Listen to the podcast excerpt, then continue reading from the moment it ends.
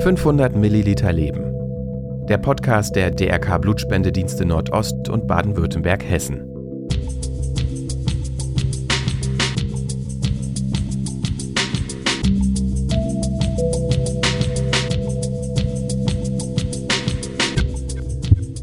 Eine einmalige Blutspende ist auf jeden Fall besser als gar keine Blutspende, gerade bei einer Hypertonie. Wir haben halt festgestellt, dass wir da sehr große Effekte gehabt haben, also von, wie gesagt, im Mittel, im Durchschnitt von 155 auf 145 runter reduziert. Das ist schon enorm. Wir haben aber auch festgestellt, wenn man das über vier Blutspenden macht, dass dann sozusagen im Mittel der Blutdruck sich von 155 auf 145 und dann noch sogar weiter auf knapp 140 reduziert hat. Also das heißt, wir sehen nicht, dass das wieder hochschießt, ja, sondern wir sehen, dass regelmäßige Blutspenden tatsächlich halt einen äh, Vorteil bürgen. Das war Dr. Julian Kamimilz. Unser heutiger Gast ist promovierter Molekularmediziner und studierte medizinische Biotechnologie an der Technischen Universität zu Berlin. Ich freue mich wirklich sehr, dass ihr wieder dabei seid zu unserem Blutspende-Podcast 500 Milliliter Leben. Heute mal wieder mit mir, Cornelia Kruse vom DRK Blutspendedienst Nordost. Ja, lasst uns heute über Bluthochdruck sprechen. Also das Thema betrifft ja leider wirklich viele von uns. Und man mag es kaum glauben, aber jeder dritte Deutsche leidet an Bluthochdruck, auch Hypertonie genannt. Und um noch einen Schritt weiter zu gehen, Bluthochdruck ist sogar eine der Hauptursachen für die Entwicklung kardiovaskulärer Erkrankungen und immerhin mit 30 Prozent aller Todesfälle nach wie vor Haupttodesursache weltweit. Aber was versteht man eigentlich unter Bluthochdruck? Welche Form gibt es? Und vor allem, wie wird erhöhter Blutdruck überhaupt diagnostiziert und welche Therapieform gibt es dann? Was mich auch persönlich ganz besonders interessiert, gibt es einen direkten Zusammenhang zwischen Blutverlust durch die Blutspende und einer Senkung des Blutdrucks? Über all das und mehr wollen wir heute mit unserem Experten Dr. Julian Kamil mitsprechen. Gemeinsam mit seinem Team forscht er aktuell an der Berliner Charité.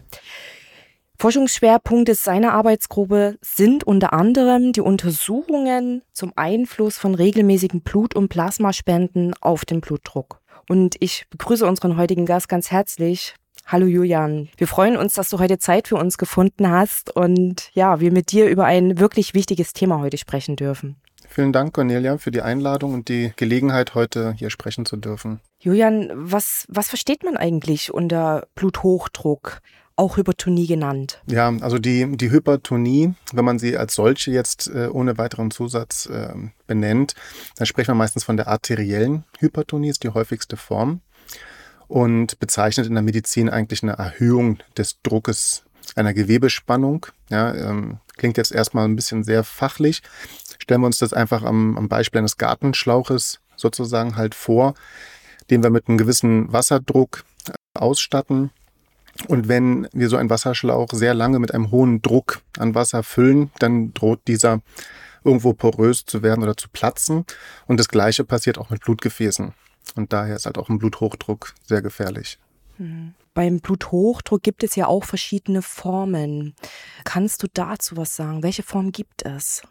Also bei den Formen meinst du jetzt den unterschiedlichen Grad einer Hypertonie oder die tatsächlich unterschiedlichen? Ja, zum Formen? Beispiel. Also okay. ich bin jetzt wirklich da absolut auch Laie. Klar, man liest ja ganz, ganz viel. Hm. Aber es gibt ja wirklich so verschiedene Ausprägungen auch, was Bluthochdruck angeht. Ja, also ähm, ganz allgemein, man hört ja meistens immer irgendwie sowas von, oh, der hat aber 150 zu 90 und so weiter. Was heißt denn das eigentlich? Ne? Also das heißt, beim Bluthochdruck gucken wir uns im Prinzip eigentlich zwei äh, Werte an. Das ist einmal der sogenannte systolische Blutdruck und einmal der diastolische Blutdruck. Systolisch bedeutet das Zusammenziehen, sagen wir mal, des Herzens, wo das Blut aus dem Herzen rausgepumpt wird und diastolisch dann, wenn das Herz erschlafft, wie das Blut wieder mit welchem Druck in das Herz, in die Herzkammer eingefüllt wird. Ähm, Im Prinzip auch hier das Gleichnis vielleicht zu einer Luftmatratze, die man am Strand mit so einem, mit einer Fußluftpumpe auftreten möchte. Man tritt drauf, pusht sozusagen dann und drückt die ganze Luft raus mit einem gewissen Druck. Und dann nimmt man den Fuß wieder hoch und dann strömt die Luft nach. Das gleiche macht das Herz im Prinzip halt auch. Und wir haben da tatsächlich unterschiedliche Blutdruckwerte. und auch Kategorien des Blutdrucks. Und ein normaler Blutdruck ist, wenn wir systolischen Wert haben zwischen 120 und 129 und diastolisch zwischen 80 und 84. Und dann unterscheiden wir zwischen erhöhtem Blutdruck und auch einer milden, mittleren oder schweren Hypertonie. Da spricht man halt oft von Grad 1, 2 und 3. Bei Grad 1 alles, was systolisch zum Beispiel ist, größer als 140. Und äh, mittlere Hypertonie, alles, was größer ist als 160. Und eine schwere Hypertonie, was halt wirklich dann auch lebensbedrohlich ist, das sind dann Blutdruckwerte über 180, zum Beispiel systolisch. Ja, und ansonsten unterscheidet man neben einer arteriellen Hypertonie auch äh, zwischen einer venösen Hypertonie, also das betrifft dann halt das venöse System, einer pulmonalen Hypertonie, das ist betrifft dann das Lungenkreislaufsystem. Und dann gibt es noch eine Unterform, die portale Hypertonie, wo oft eine Leberzirrhose beispielsweise für die Hypertonie verantwortlich ist. Und in Vorbereitung auf unser Gespräch heute habe ich auch gelesen, dass es noch eine Unterscheidung zwischen primären und sekundären Bluthochdruck gibt. Kannst du dazu noch was sagen? Ja, also die, die sekundäre ist die Hypertonie, die auf bekannte Ursachen zurückzuführen ist. Also zum Beispiel familiär bedingte Nierenschäden beispielsweise, die dann halt auch zu einer Hypertonie führen können. Die machen allerdings nur fünf Prozent der Hypertoniefälle in Deutschland aus. Ja, 95 Prozent sind eigentlich dann primäre Hypertonien, die auf Lifestyle zurückzuführen sind. Also ähm, die Hypertonie ist eigentlich Risikofaktor Nummer eins ja, für schwere Herz-Kreislauf-Erkrankungen, die dann Organschäden verursachen können, beispielsweise halt am Herzen ähm, oder auch anderen äh, Organen.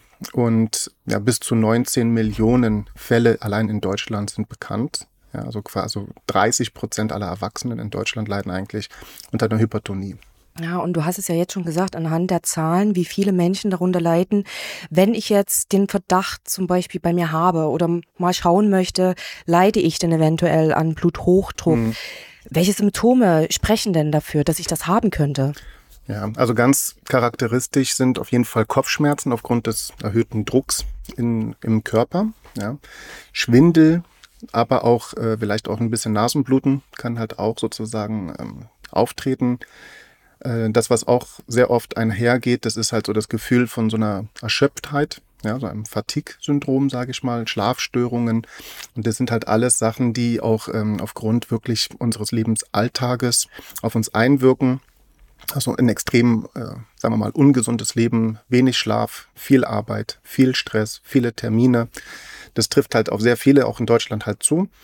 Deswegen muss man da halt genau aufpassen. Es gibt dann noch weitere Symptome, die hinzukommen können. Das ist, was relativ auch bekannt ist, sind dann Atemnot beispielsweise bei Belastungen. Ja, dass man halt sagt, okay, ich muss jetzt mal hier in den zweiten Stock und dann kommt man da aber schon sehr pustend oben an. Das ist auch so ein Anzeichen. Das, was man dann wirklich ernst nehmen sollte, das ist dann die sogenannte Angina pectoris. Das bedeutet, dass man so im Brustraum sozusagen Schmerzen oder das Gefühl von so einer Verengung oder Enge verspürt. Das ist auf jeden Fall sehr alarmierend, aber auch sowas wie äh, Tinnitus tritt auch sehr oft auf bei sehr hohem Blutdruck. Nervosität, Angst und vor allem halt sehr charakteristisch. Das kann man bei einigen Leuten halt auch wirklich dann gut erkennen. Also auch als Laie kann man einen anderen, einen Freund oder einen Bekannten oder ein Familienmitglied diagnostizieren, wenn der halt einfach auffällig stark schwitzt und auch ein gerötetes Gesicht hat.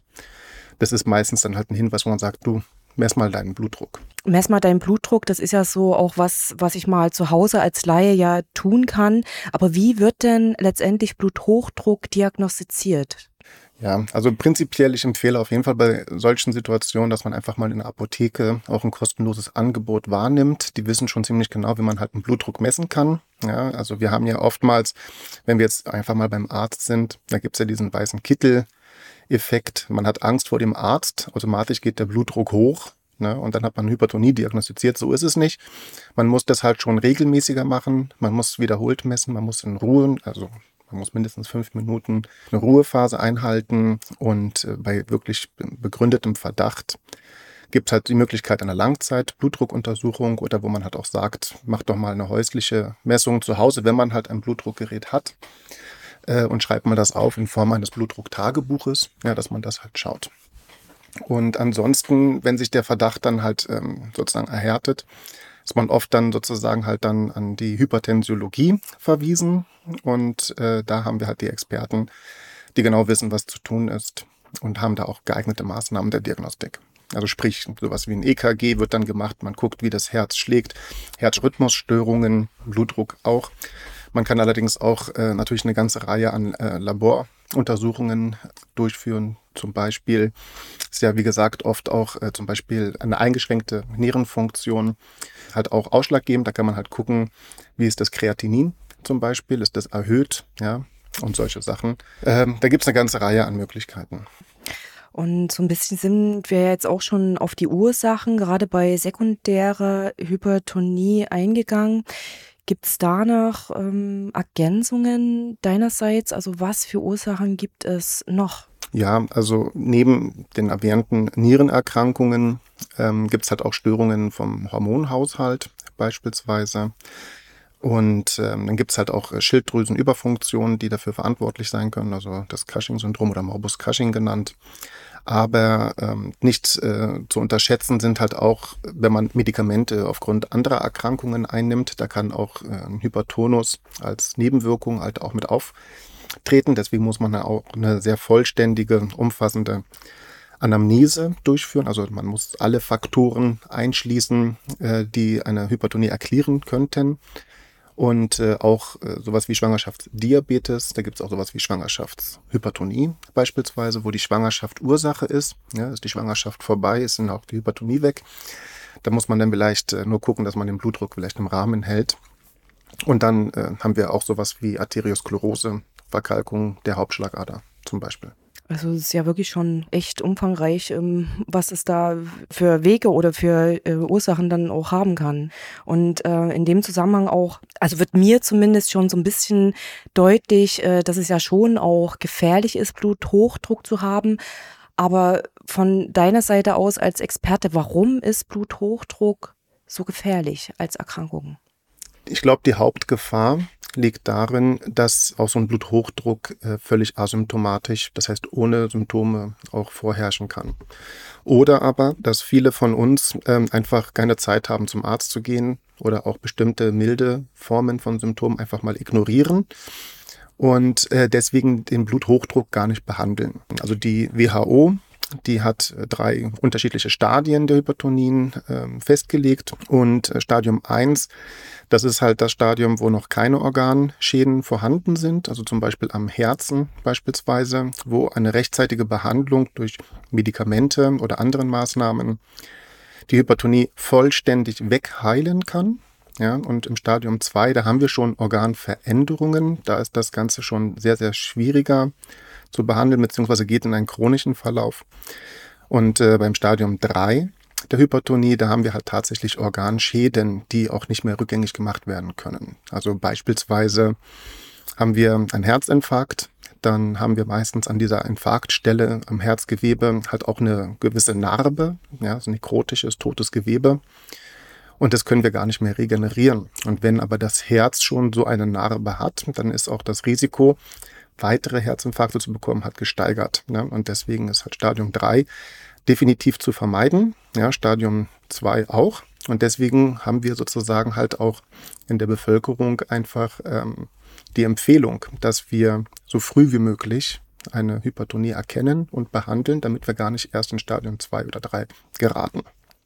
Und weil du es gerade angesprochen hast, wie kann erhöhter Blutdruck früh erkannt werden. Wenn ich jetzt die Vermutung auch habe und ich sage, okay, ich habe zugehört, so ein paar Symptome treffen auf mich zu, ich will das jetzt mal überprüfen lassen. Hm. Also meine Empfehlung ist halt auf jeden Fall, also wenn man nicht sowieso ein Blutdruck, also ein Blutdruckmessgerät zu Hause hat, einfach mal in die Apotheke zu gehen. Also wir haben insgesamt, glaube ich, äh, inzwischen noch 18.200 Apotheken in ganz Deutschland. Also jeder hat um die Ecke eigentlich eine Apotheke. Man muss nicht gleich einen Termin machen beim Arzt. Die Apotheker wissen auch ziemlich genau, wie der Blutdruck zu messen ist. Es ist natürlich nicht vergleichbar dann mit einem Langzeit-EKG beispielsweise. Aber das würde auf jeden Fall schon mal den ersten Hinweis geben. Und wenn da jetzt irgendwie auffällt, oh, ich habe 160 zu 100, ne, dann ist das halt ein Signal, wo man sagt, jetzt gehe ich mal zum Arzt und dann gucken wir mal nach den Ursachen und so weiter. Gut. Also das ist ja schon mal ein auch vereinfachter Weg, dass ich nicht gleich einen Arzttermin mir holen muss, sondern auch das in der Apotheke machen kann. Finde genau. ich wirklich hilfreich. Hm.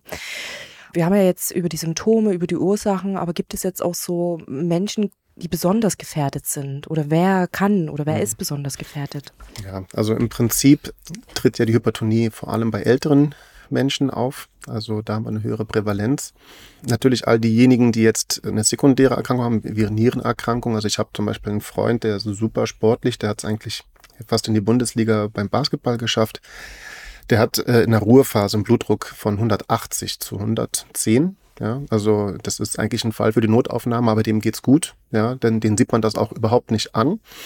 Und der wollte dann, glaube ich, mal bei der Polizei sich bewerben. Dann gab es dann halt auch mal so einen Belastungstest und da war er dann bei 220 und da haben die gesagt, äh, nee, du gehst jetzt sofort in die Notaufnahme, aber der hat darüber nur gelacht, aber ich glaube, der hat auch Nierenschäden, aber der hat das nicht wirklich ernst genommen, der läuft immer noch draußen rum, ganz gechillt, ja, äh, ein sehr sportlicher Typ, ja, also das ist dann halt eine klassische sekundäre Form. Trotzdem nicht gesund, sollte man auf jeden Fall absenken. Da ist er irgendwie ein bisschen beratungsresistent.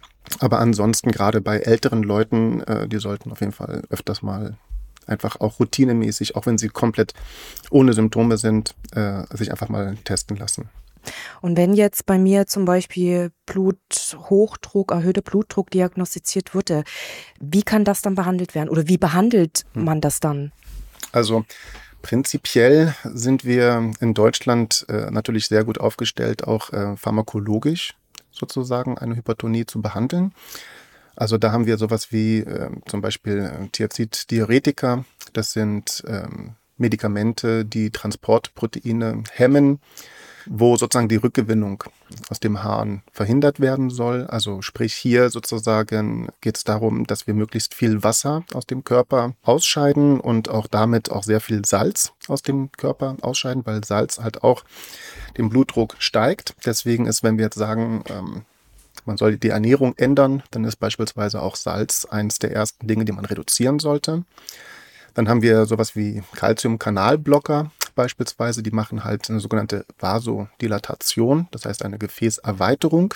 Ja, am Beispiel des Gartenschlauches ist es so, wenn wir da einen ordentlichen Wasserdruck drauf haben, dann schließen wir jetzt einfach einen, einen Schlauch an, der einen größeren Durchmesser hat. Ja, bei gleicher Wassermenge ist dann halt weniger Druck drauf. Ne? Das ist halt die Vasodilatation, die wir machen können. Und dann sozusagen haben wir auch das Risiko äh, der Gefäßverkalkung, Verengung sehr oft äh, im fortgeschrittenen Stadien wo sozusagen dann auch ACE-Inhibitionen, also ACE-Hämmer gegeben werden. Also ACE steht für Angiotensin Converting Enzyme Hämmer und beugt dann sozusagen von der Arteriosklerose vor. Aber in der Regel ist das so, dass wenn wir jetzt wirklich uns neu vorstellen bei einem Arzt, dass wir eigentlich auch beim Arzt Empfehlungen bekommen, wie wir ohne Medikamente erstmal versuchen können, den Bluthochdruck zu reduzieren.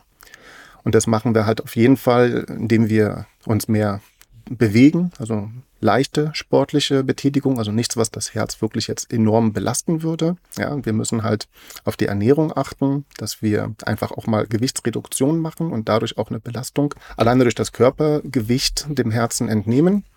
Dann hatte ich ja schon gesagt, dass wir auf jeden Fall weniger Salz zu uns nehmen sollen. Auch Alkohol ist Risikofaktor. Ja, das heißt, weniger Alkohol zu konsumieren, ja, da ist ja oft dann auch die Diskussion, ja, aber Rotwein ist ja in Ordnung, da ist ja Resveratrol drin, das ist ja ein Antioxidant, also Rotwein geht, ja, dann kann man auch Traubensaft trinken, ja, also wirklich auf Alkohol verzichten und halt auch idealerweise mit dem Rauchen aufzuhören, äh, beziehungsweise halt das stark zu reduzieren. Und das, was wir ja sozusagen halt äh, uns wünschten für die Zukunft, ist, dass halt auch auf Seite der, der Hypertensiologen beispielsweise ein regelmäßiger Aderlass oder eine regelmäßige Blutspende auch dazukommen könnte auf die Liste der empfohlenen nicht pharmakologischen Maßnahmen. Ja, das ist eine schöne Überleitung, die du da gerade gebracht hast, denn da würde ich jetzt auch ganz gern ein bisschen näher mit dir drüber sprechen. Denn ähm, ja, in einer Studie aus den Jahren 2012 bis 2014 hatten ja Wissenschaftler der Charité nachweisen können, dass sich eben der Blutdruck bei Bluthochdruckpatienten mit der Blutspende eben ja effektiv senken lässt, was du jetzt eben mhm. schon so ein bisschen angedeutet hast als Maßnahme. Und du bist ja, warst ja maßgeblich an dieser Studie auch beteiligt. Kannst du uns ganz kurz erläutern, worum es dabei ging? Hm.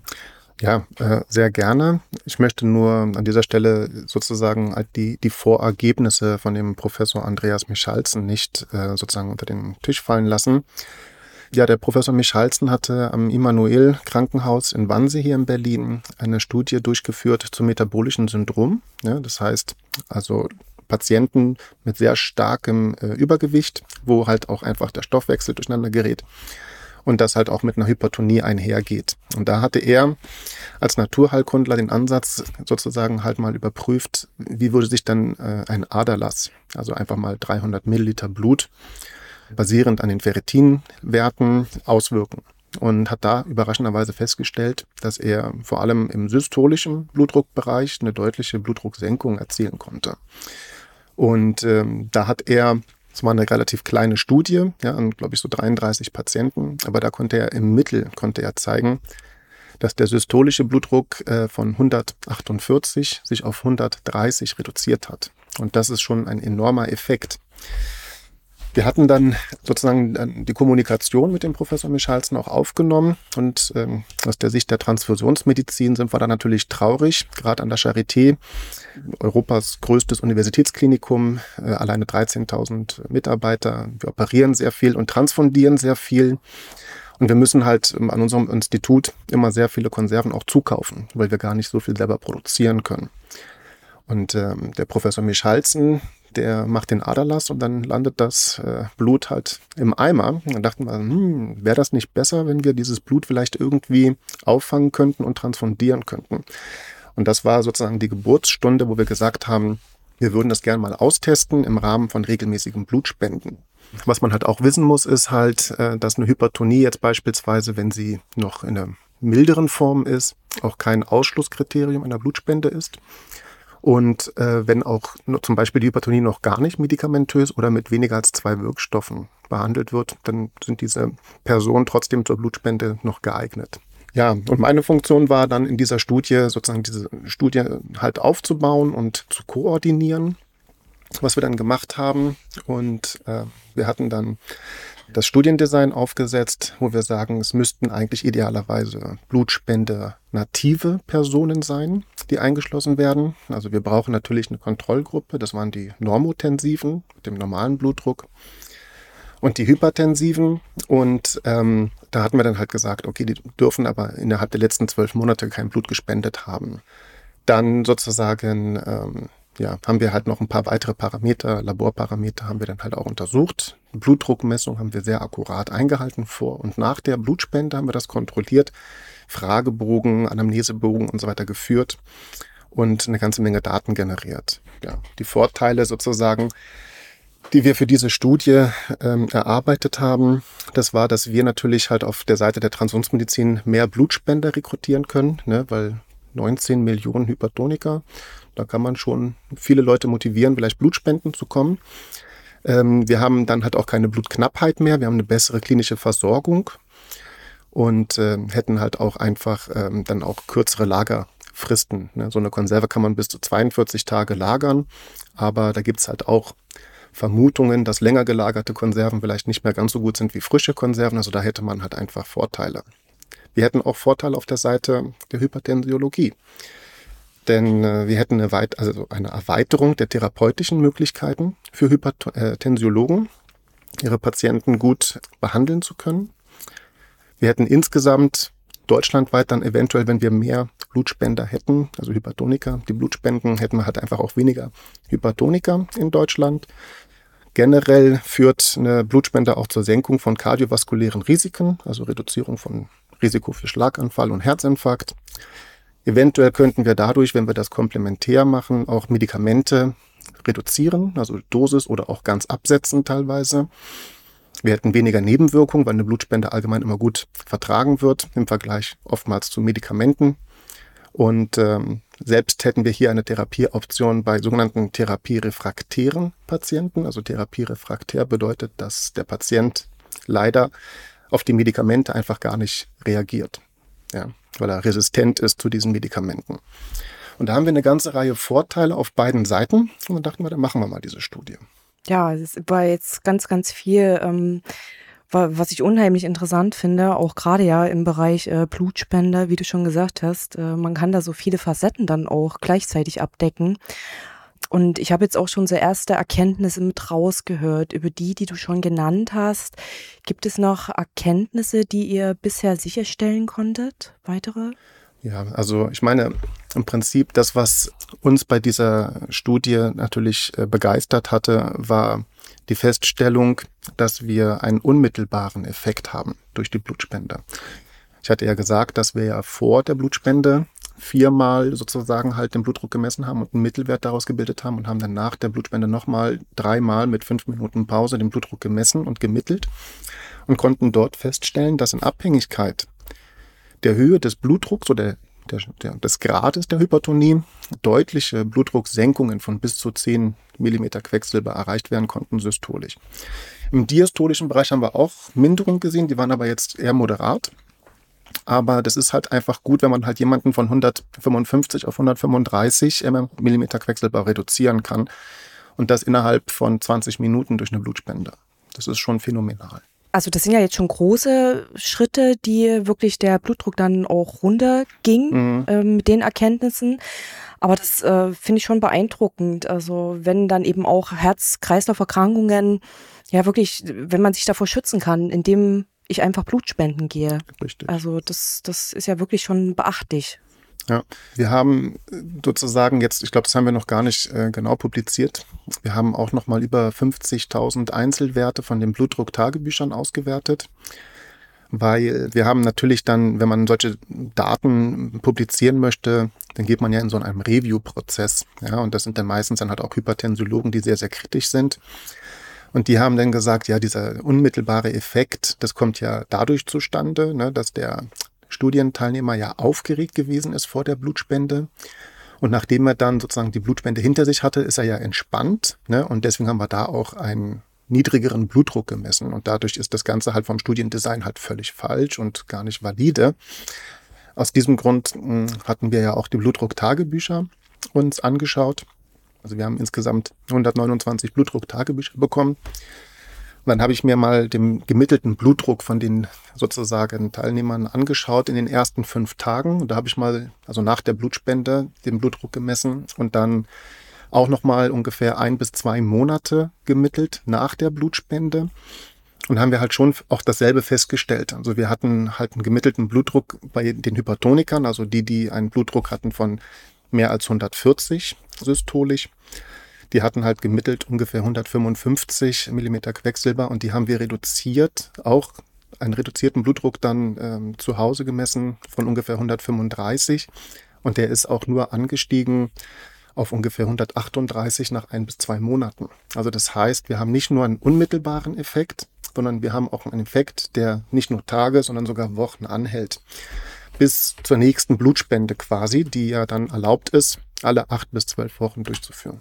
Ich finde es wirklich sehr, sehr beeindruckend. Aber mir kommt jetzt ein Gedanke. Wie verhält sich das? Im, wir sprechen ja jetzt von wirklich Menschen mit eben Bluthochdruck. Das ist ja auch unser Thema heute. Aber wenn ich jetzt zum Beispiel einen normalen Blutdruck habe, mhm. laufe ich dann Gefahr, dass mein Blutdruck dann absinkt und ich vielleicht in ja, in das Gegenteil rutsche, nicht Bluthochdruck, sondern ähm, niedrigen mhm. Blutdruck irgendwann bekomme? Ähm, ehrlich gesagt ist genau das Gegenteil der Fall. Wir haben festgestellt, dass wenn man halt wirklich einen sehr, sehr niedrigen Blutdruck hat, dass wir dann in diesen Normotensiven sogar eine Normalisierung des Blutdrucks erreichen können. Also wenn da jetzt zum Beispiel systolisch, sagen wir mal, einen Blutdruck hatte von, von 100 Millimeter Quecksilber, dann haben wir den halt auf 120 angehoben, was auf jeden Fall in Ordnung ist.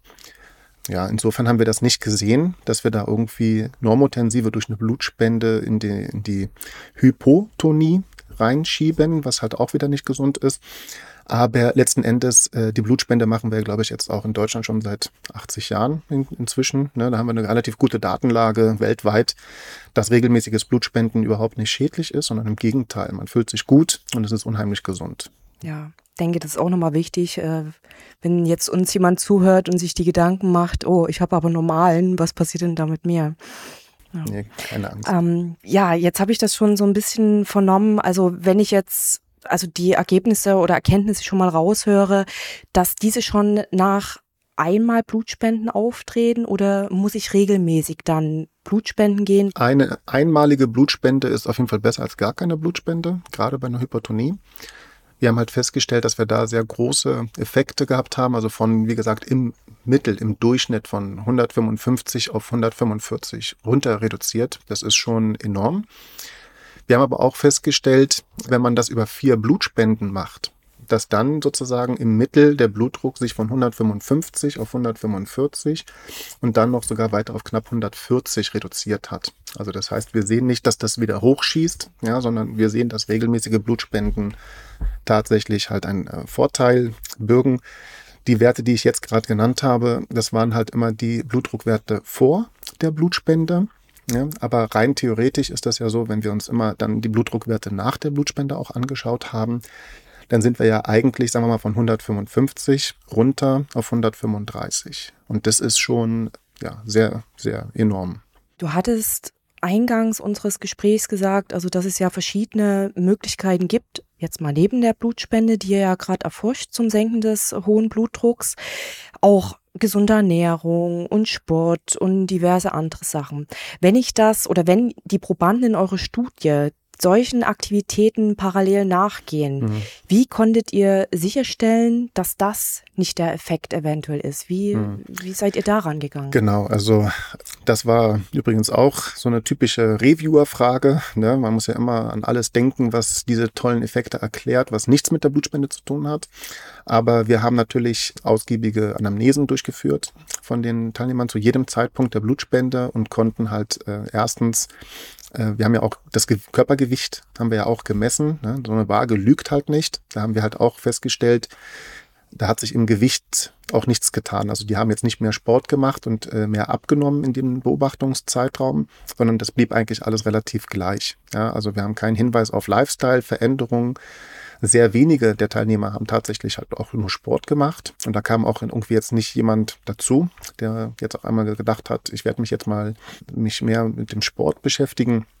Das war alles relativ gleich. Aber im gleichen Atemzug haben ja auch einige kritische Stimmen dann gesagt, ja, aber da hat sich doch bestimmt die, die Therapie, die medikamentöse Therapie in diesem Beobachtungszeitraum auch verändert. Deswegen haben wir natürlich auch vorsorglich schon auch die, also die Therapien der Teilnehmer auch dokumentiert und konnten da im Prinzip eigentlich äh, eher feststellen, dass wir eher äh, sozusagen eine Reduktion der Wirkstoffe, der Dosis der Medikamente, der antihypertensiven Medikamente erreichen konnten.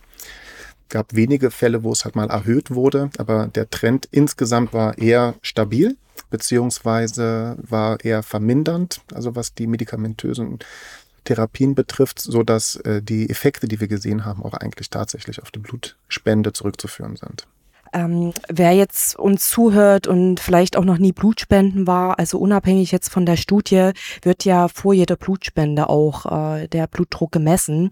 Also von daher, Blutspender kennen dadurch auch ihren Blutdruck, neben der Möglichkeit eben in die Apotheke zu gehen. Wir hatten das ja schon ganz kurz auch, dass dadurch eben seltener Menschen an Herzinfarkt oder einen Herzinfarkt erleiden, wenn sie eben regelmäßig ihr Blut spenden als Menschen, die kein Blut spenden. Damit befassen sich ja auch weitere Studien, die gesundheitsfördernden Aspekte dann darlegen. Kannst du das auch in die Richtung bestätigen? Dass Blutspenden dann eben auch Einfluss nicht nur Bluthochdruck, sondern dann eben auch die anderen Erkrankungen hm. reduziert? Also ich glaube, dafür ist die Studie, um solche großen Aussagen zu machen, einfach zu klein. Wir können jetzt halt höchstens sagen, bei uns ist halt keiner in dem Beobachtungszeitraum weggestorben. ja, ähm, das können wir halt schon sagen. Wir haben auch nicht dokumentiert, dass da jetzt Blutspender jetzt irgendwie häufiger einen Herzinfarkt erlitten haben, dadurch, dass sie Blut gespendet haben und sowas haben, ist auch nicht aufgefallen. Allgemein sozusagen in der wissenschaftlichen Literatur wird das allerdings natürlich schon auch diskutiert und es ist auch dokumentiert, aber trotz alledem äh, gibt es immer noch kritische Stimmen, die da keinen Zusammenhang irgendwie sehen wollen. Aber ich persönlich bin halt auch ganz klar der Meinung und das ist auch, das erschließt sich halt auch, ne, ähm, einfach logisch und auch wissenschaftlich. Wenn wir einfach jetzt mal an diesen Wasserschlauch nochmal denken mit dem Druck, angenommen, wir hätten einen Kreislauf, ne? weil in unserem Körper normalerweise haben wir einen Kreislauf. Das Blut geht ja nicht raus. Ne? Also wenn ich jetzt an diesen Wasserschlauch denke, der in einem Kreislauf mit einem hohen Druck Wasser pumpt, dann ist es doch eigentlich das Sinnvollste, was ich machen könnte, ist, dass ich mal einfach ein bisschen Wassermenge rausnehme, um den Druck zu reduzieren. Ja, und da frage ich mich halt, warum da so viel Widerstand geleistet wird. Ja, weil es ist einfach logisch, dass man den Druck reduziert und wenn der Druck reduziert ist, ist das Risiko, dass der Schlauch platzt, auch reduziert. Ja, und dass Organe Schäden nehmen, ja, ist halt dann auch reduziert. Eigentlich keine große Wissenschaft. Und daher wirklich auch abschließend meine Frage an dich, Julian. Kann man den Erkenntnissen oder kann man aufgrund dieser ersten Erkenntnisse davon ausgehen, dass eben regelmäßiges Blutspenden davor schützt, an Bluthochdruck zu erkranken? Also ähm, prinzipiell ist das ja so, dass bei den Normotensiven wir keine Veränderungen dann halt festgestellt haben, weder nach oben noch nach unten. Ja. Und bei den Hypertonikern, also sagen wir mal auch die mit einer milden Form, ja, da würden wir das auch reduzieren. Und die Effekte werden umso größer, je höher der Blutdruck ist. Und insofern kann ich dem auf jeden Fall beipflichten und sagen, ja, regelmäßiges Blutspenden schützt davor, an Hypertonie zu erkranken. Aber wie gesagt, es gibt ja auch andere Auswirkungen, ja, und dann ist man auch nicht so diszipliniert. Dann sagt man, hm, dann gehe ich halt nur zweimal im Jahr. Blutspenden, das ist ja auch regelmäßig und dann brauche ich auch nicht mehr irgendwie irgendwas kontrollieren. Man braucht auch keinen, keinen Arzt, keinen Hypertensologen. Ganz so ist es nicht. Ne? Also die Transfusionsmediziner, das sind keine Hypertensiologen. Klar können die feststellen, wenn Bluthochdruck da in einer Auswirkung vorliegt, dass man sagt, wir schicken sie mal jetzt direkt in die Rettungsstelle. Das passiert halt auch regelmäßig. Ja, daher ist das schon ganz gut, dass man halt einen allgemeinen Fitnesscheck hat durch die regelmäßigen Blutspenden, durch den Spenderarzt. Aber wie gesagt, ich möchte ganz klar sagen, also wir sind hier keine Hypertensiologen und wir sagen auch nicht, dass wir Transfusionsmediziner eine Hypertonie behandeln können, sondern wir können halt einfach nur genauso wie die Empfehlung, sich regelmäßiger zu bewegen, sich gesünder zu ernähren, weniger Salz zu sich zu nehmen, dass man halt da auch sagt, Blutspenden ist eigentlich auch eine gute Sache. Vielen Dank, dass du das auch nochmal aufgegriffen hast, denn das betonen wir auch immer wieder. Klar, es ist ein Arzt vor Ort bei der Blutspende, aber ersetzt eben keine Voruntersuchung oder eben wirklich den Check-up, den man ja regelmäßig bei seinem Hausarzt auch vornehmen soll. Mhm. Genau. Also von daher, ja, und wir befinden uns jetzt schon wirklich am Ende wieder. Also ich fand es unheimlich spannend. Es sind tolle Erkenntnisse, finde ich. Äh, viel Erfolg auch weiterhin. Vielen Dank. Und danke, wie gesagt, zum einen, dass du heute unser Gast warst, Julian, und für die wirklich, wie ich finde, sehr, sehr wertvolle Arbeit. Ja. Ganz herzlichen Dank. Danke auch. Ich fand die letzten Minuten wirklich sehr, sehr aufschlussreich. Auch ich habe wieder viel mitgenommen zu unserem heutigen Thema Bluthochdruck. Und ihr habt jetzt erfahren, wenn ihr Blutspenden geht, wenn wir alle Blutspenden gehen, können wir was tun. Wir können wirklich Bluthochdruck vorbeugen. Also von daher, mir bleibt nichts anderes übrig, als zu sagen, kommt Blutspenden, sucht euch euren nächsten Termin auf blutspende.de. Und wenn ihr noch Fragen, Anregungen habt, schreibt uns an podcast.blutspende.de. Ja, ansonsten bleibt mir nichts anderes übrig. Ich bedanke mich, dass ihr wieder dabei wart. Bis zum nächsten Mal und denkt immer daran, schenke Leben, spende Blut. 500 Milliliter Leben. Der Podcast der DRK Blutspendedienste Nordost und Baden-Württemberg-Hessen.